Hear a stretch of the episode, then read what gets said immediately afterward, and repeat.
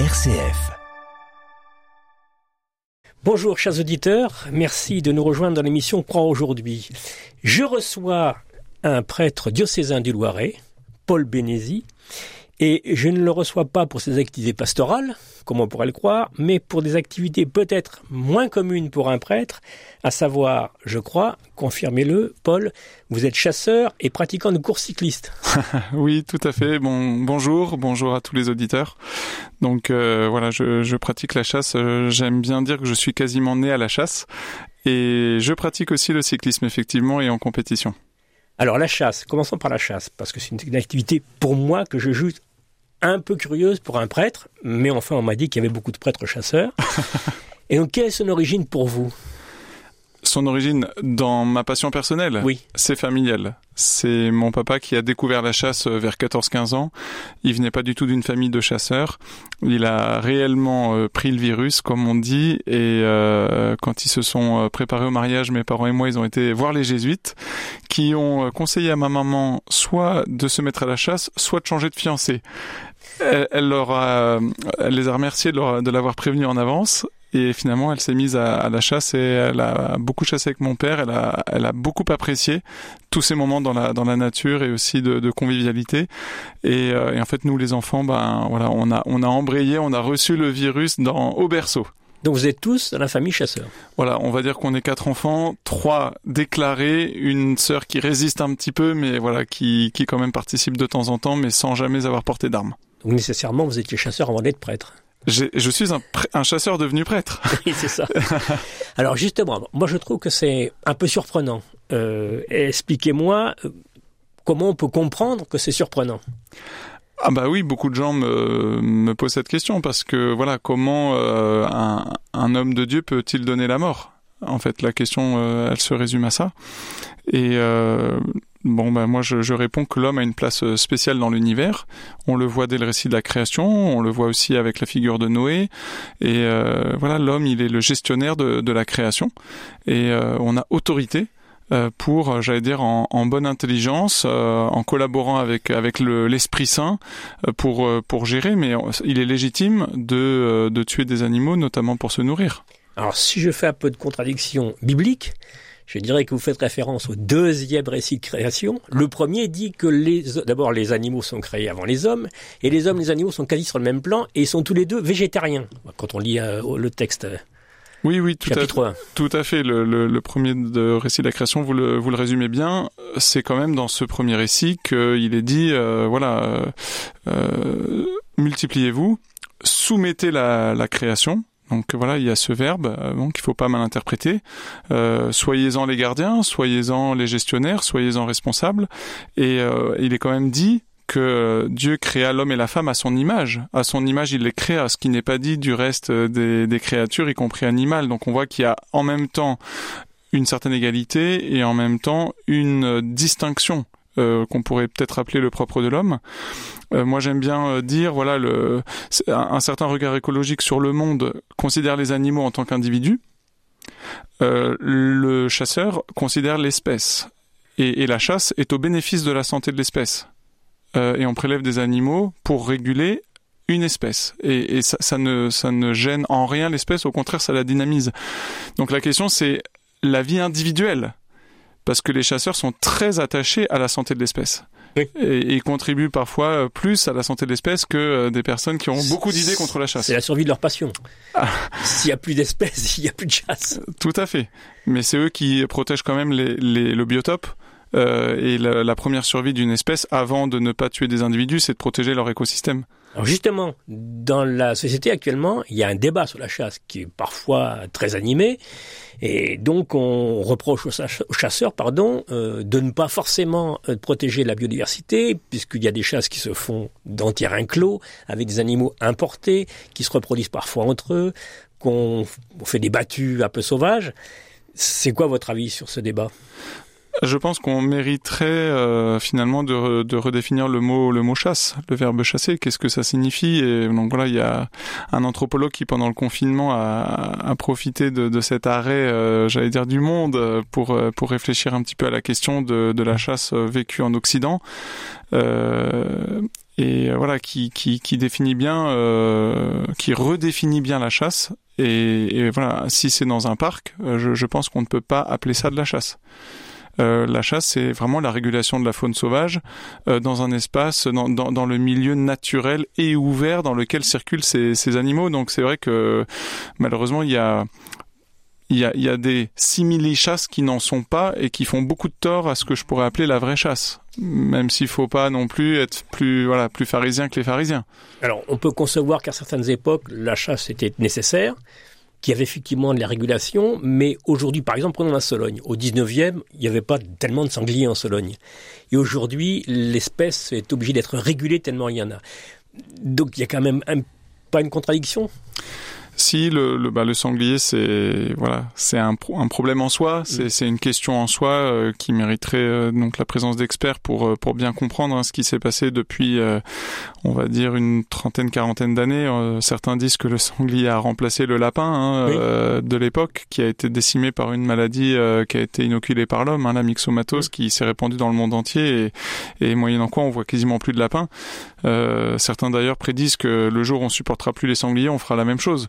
Euh, et, on tuera les, sangliers et la chasse du sanglier avec. Euh, voilà, c'est un cas à part. Euh, moi, je pense, enfin, la plupart des chasseurs que je connais cherchent à tout prix à réguler par tous les moyens, mais sentent que le problème échappe parce que c'est un, animal très rusé, un animal très fécond qui se voilà qui a des portées nombreuses, euh, des, des, portées euh, rapprochées, euh, et en fait les, chasseurs eux-mêmes ont du mal à, à, endiguer la croissance de, de, la population du sanglier qui ça, enfin comment dire, qui s'acclimate très bien avec notre mode de vie. Donc euh, les grandes cultures, euh, voilà, une fois que les, les, sangliers sont dans un blé, une fois qu'ils sont dans un maïs, une fois qu'ils sont dans un tournesol, euh, avant de réussir à, à les attraper, c'est difficile. Donc tout est une question d'équilibre, je pense. Mais c'est vrai que moi j'aime bien la chasse aux sangliers parce que c'est pour moi une des chasses les plus utiles. Alors justement, vous êtes prêtre, donc que vous le voyez ou non, vous êtes une autorité morale. Est-ce que vous n'avez pas un, rôle justement à jouer dans le, auprès des chasseurs ou même auprès de la société en général pour porter cette parole d'équilibre, euh, de respect de la vie, de respect de l'espèce? Bien, si, si, j'ai un rôle, j'ai une parole publique. Hein. Je, je, viens de célébrer deux messes de Saint-Hubert, euh, donc euh, le 16 septembre à Gien, le 1er octobre à Damary en Puisé. Et je me suis permis, j'ai beaucoup hésité, euh, des paroles un peu incisives hein, vis-à-vis de mes amis qui m'invitent à la chasse. J'ai eu peur qu'ils me réinvitent plus. Alors depuis, j'ai vu que ils, voilà, ils, ont compris hein, que j'ai voulu passer un message et j'ai osé dire que, comme Jésus ben, accuse, accuse les autorités religieuses de son temps en les traitant d'hypocrites, hein, j'ai osé dire qu'il y a de l'hypocrisie dans la et qu'on fait croire qu'on régule, mais en fait on, on fait perdurer euh, son joujou. Euh, donc notamment en ne prélevant pas de femelles, en prélevant des jeunes et des mâles, euh, en donnant des consignes sur le sexe, ce qui est interdit. Euh, et presque tout le monde le fait. C'est c'est dommage, c'est dommage parce que ça décrédibilise. voilà cette mission qu'on a qualifiée d'intérêt général pendant pendant la période euh, donc de la pandémie, euh, moi j'y crois. Mais tous les territoires de chasse euh, ne sont pas, euh, je trouve, dignes euh, de ce qualificatif de voilà de mission d'intérêt général. Mais c'est vrai que pour protéger les cultures et prévenir les, les, accidents de la route, la chasse, enfin voilà, de tous les grands animaux, de tous les mammifères est, indispensable. Par contre, quand on les nourrit, quand on les enferme dans un parc euh, on est dans une autre logique, on est dans, autre chose et moi c'est vrai que c'est pas comme ça que j'ai découvert la chasse enfant et c'est pas cette chasse qui m'anime. Alors en plus de cette euh, de cette euh, comment dire idée de préservation du vivant, est-ce que la chasse a pour vous une utilité sociale? Alors elle peut en, en avoir, donc euh, je prends euh, oui un petit témoignage. Hein. Je suis arrivé donc euh, sur la paroisse de Gien-Briard en septembre 2021. C'était la fin de un peu de la grosse phase de, de pandémie. Beaucoup de réunions paroissiales étaient annulées. Les, les gens ne s'invitaient plus, donc ils, n'ont pas invité leur nouveau curé, celui que j'étais. Et en fait, c'est à la chasse que j'ai vécu vraiment ma vie sociale 2021-2022. Vos ils sont à la chasse. Donc voilà. Alors je rencontrais des gens qui ne fréquentaient pas beaucoup l'église. Ah oui, le dimanche forcément. alors, du coup, j'ai beaucoup chassé en semaine et, et ça a été mes, mes moments de convivialité. Et donc c'est un lieu de rencontre et c'est un lieu de brassage. voilà, il y a des gens de l'aristocratie qui côtoient mm. les, les, gens, les gens simples de, de, la, de la campagne et dans une camaraderie et un respect qu'on voilà, il n'y a pas beaucoup d'autres lieux où on vit un tel brassage. Et puis c'est un lieu social aussi pour moi par rapport à l'utilité, euh, enfin l'usage de la venaison. Donc euh, voilà la viande qu'on récupère à, l'issue de la chasse. Euh, donc j'ai créé à Gien ce que j'ai appelé le frigo solidaire. Donc je récupère de la viande, je, je la conditionne congelée, sous vide, voilà, en, en respectant des protocole d'hygiène euh, très strict. Et puis euh, voilà, j'ai un groupe, euh, un groupe WhatsApp. voilà, faut se mettre à la page avec une quarantaine de familles de bénéficiaires qui savent qu'ils peuvent avoir de la viande de qualité, voilà, que je donne. Donc ils peuvent faire une offrande, mais c'est c'est pas c'est pas tarifé. Et donc ça ça permet à ces familles de faire des fêtes d'inviter des personnes. Et vous retrouvez le sens premier de la chasse, à savoir chasser pour nourrir. Tout à fait. Tout à fait. Et moi, vraiment, si on ne se nourrit pas euh, ou qu'on ne partage pas à ceux qui sont dans le besoin et dans le contexte un petit peu d'inflation euh, qu'on connaît depuis un an, je trouve que ça a repris de l'actualité et de la vigueur, ce, cette vraie utilité de la chasse. Alors, et en plus, vous avez une particularité comme chasseur. Vous ne chassez pas comme tout le monde. Vous chassez à l'arc. Alors pas uniquement, mais aussi souvent que, que possible. Et c'est vrai que c'est ma chasse de prédilection que j'ai découverte grâce à Pierre Lebrun, un, un garçon que j'ai connu dans ma dans ma première paroisse, euh, donc qui habite à Chantecoq, qui est qui est forgeron euh, coutelier et, euh, et chasseur à l'arc. Et voilà, quand on quand on s'est connu, j'ai baptisé donc son premier enfant avec Marie Rose. Et euh, il m'a dit mais il faudrait que tu découvres la chasse à l'arc et euh, c'est vrai que c'est un c'est un mode de chasse assez extraordinaire. On, on peut pas tirer à plus de 30 mètres. Euh, donc approcher. Techniquement, vous ne pouvez pas tirer à plus de 30 mètres ou c'est réglementaire? Non, c'est techniquement ça m'est ça, m'est arrivé de tirer un tout petit peu plus loin, mais voilà, j'ai un arc très performant avec un système de visée. Parfois, je dis que j'ai une carabine silencieuse plus qu'un arc. Et les, les, vrais archers, euh, quand ils apprennent que j'ai un arc à mécanisme, on appelle ça un arc à poulie, ils disent voilà, je suis pas un vrai archer. Je le dis euh, très simplement, j'utilise un arc. Euh, pour pour chasser et, euh, et, en fait, approcher un, un, chevreuil, un sanglier à moins de 30 mètres, euh, c'est énormément euh, d'expérience et de patience et de savoir-faire et beaucoup de, beaucoup d'échecs et quelques quelques peu de réussites. Et euh, donc voilà, l'animal a, a, beaucoup plus euh, sa chance qu'avec une arme à feu. Voilà. Voilà, je pense que les bêtes vous remercient en vous voyant arriver. Elles disent peut-être qu'on va y échapper cette fois-ci puisqu'il vient avec son arc. Voilà, non, c'est vrai. Et on, on analyse quand on tire que l'animal ne stresse pas euh, ça, on peut le constater quand on fait des recherches d'animaux blessés. Euh, les chiens qui sont spécialisés, ils détectent les hormones de stress. Et euh, les chiens ont du mal à retrouver les animaux fléchés parce qu'ils ne stressent pas. Et en fait, ils font une hémorragie. La plupart du temps, ils survivent 20 secondes, 12 à, 12 à 20 secondes à la flèche quand elle est bien placée. Et donc, ils se rendent pas compte. Ça les picote et puis ils sont morts. D'accord, merci pour ce témoignage. Et si je peux me permettre, vous avez plusieurs cordes à votre arc, puisque en plus des chasseurs, vous êtes coureur cycliste. Alors oui, oui, oui. je suis prêtre courant cycliste? C'est ça. j'ai découvert le, le vélo euh, donc quand j'avais à, peu près 16 ans, le vélo de route, et ça, c'est une passion euh, voilà qui n'a cessé de se développer.